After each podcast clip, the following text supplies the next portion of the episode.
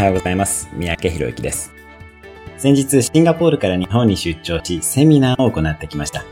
心と体の両面のアプローチから人生をより良くしていくという年間プログラムを行っています。今回も100名近くの方が全国、そして海外からも集まってくださいました。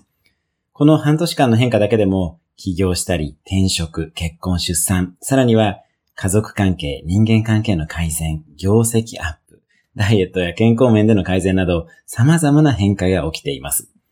結果を出す人の特徴は、とにかく素直に行動する力のある人です。